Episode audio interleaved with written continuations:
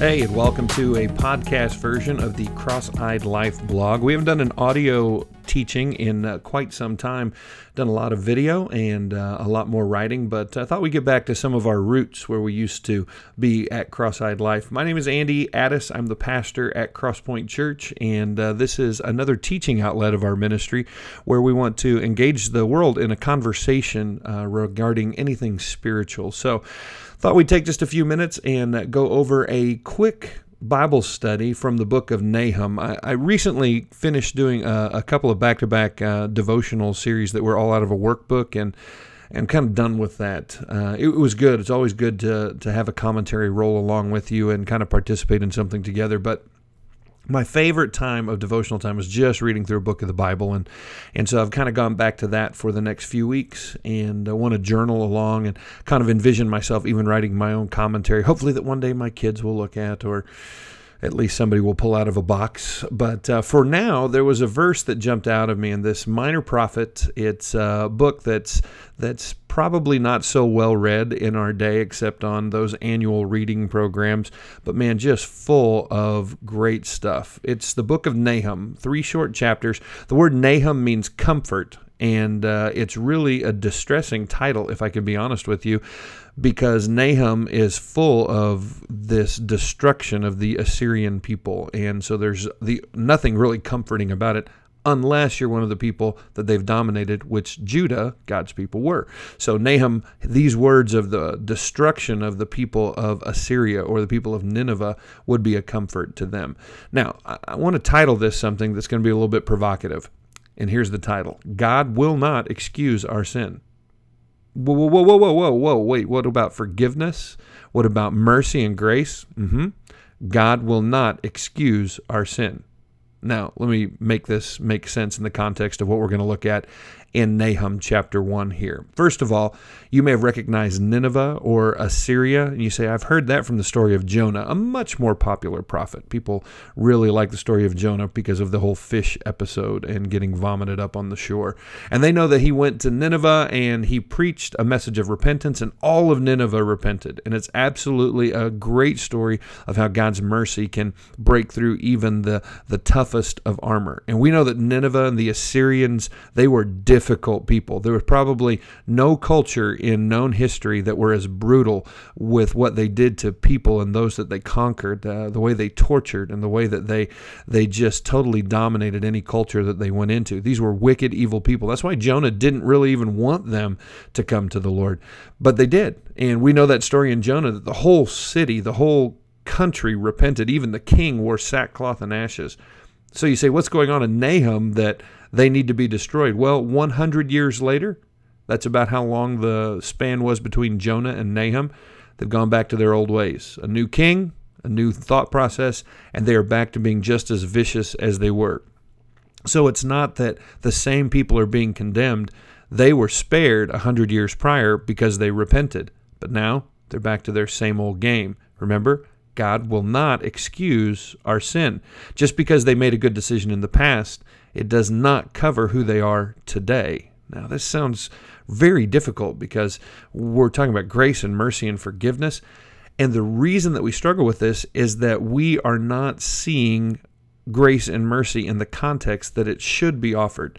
We, we've created grace and mercy to be this free pass when actually there's nothing free about it.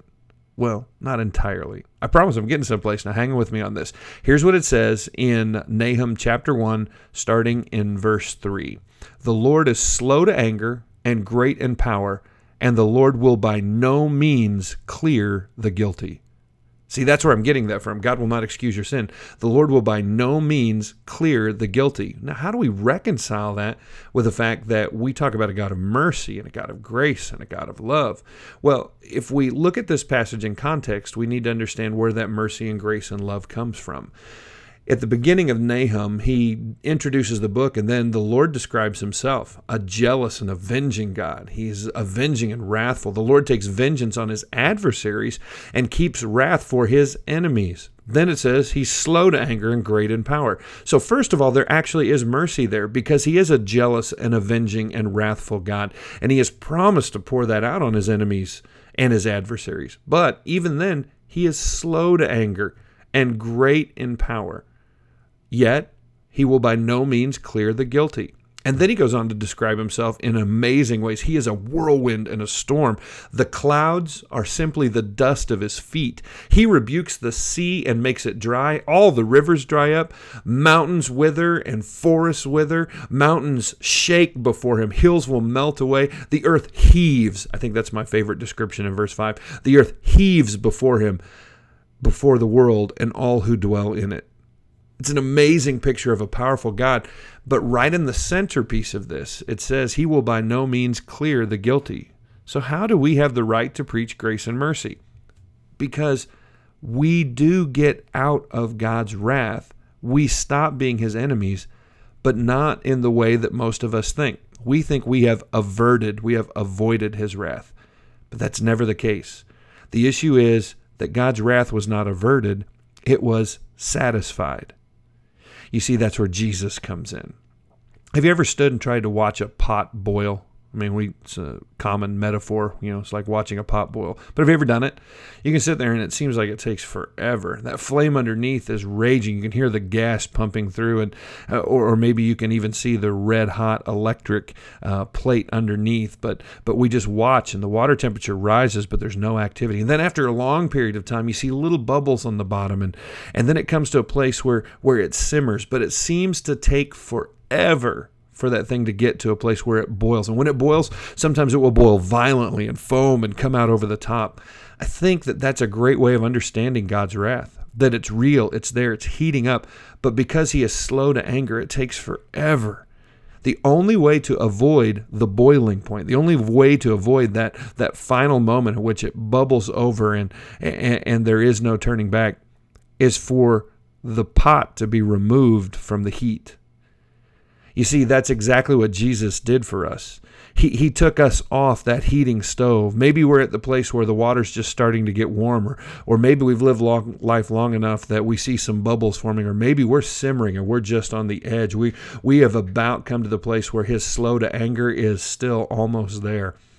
But if we will accept Jesus, he will take us from the stove. He'll remove us from that heat source, and what was coming will not come anymore but the other half of that is that he lays himself down on that red hot place. He he puts himself in that place of God's wrath. You see, just because we didn't feel the wrath come upon us doesn't mean the wrath didn't come. We didn't avoid God's wrath. Jesus satisfied God's wrath in our place. The Lord is slow to anger and great in power, and the Lord will by no means clear the guilty. You see, it hasn't been that he forgot it, he excused it, or he just looked the other way. Sin has to be atoned for, wrong has to be held accountable. The good news for us is that Jesus removed us from the heat and put himself in that place. And it's not that God forgot about our sin, it's that our sin was paid for in the person of Jesus Christ.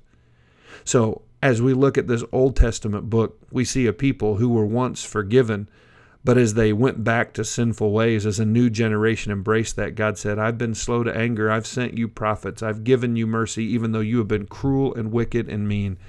And you need to know, by no means will I clear the guilty. Thanks be to God, you and I have the message of Jesus Christ. Thanks be to God, you and I have been saved from that fire. But the fact is, that fire still raged. It just burned our Savior Jesus in our place. This should make us worship Him. This should make us praise Him. This should make us love Him all the more. And this should lead us to a place where we live our lives for Him from this very day forward. It should make us cross eyed as we look forward to this world, look into the days ahead through the eyes of the cross and what He's done for us. Our deserved wrath has been satisfied by what Jesus has done. What a great God we have. How amazing it is that He would give this gift to us.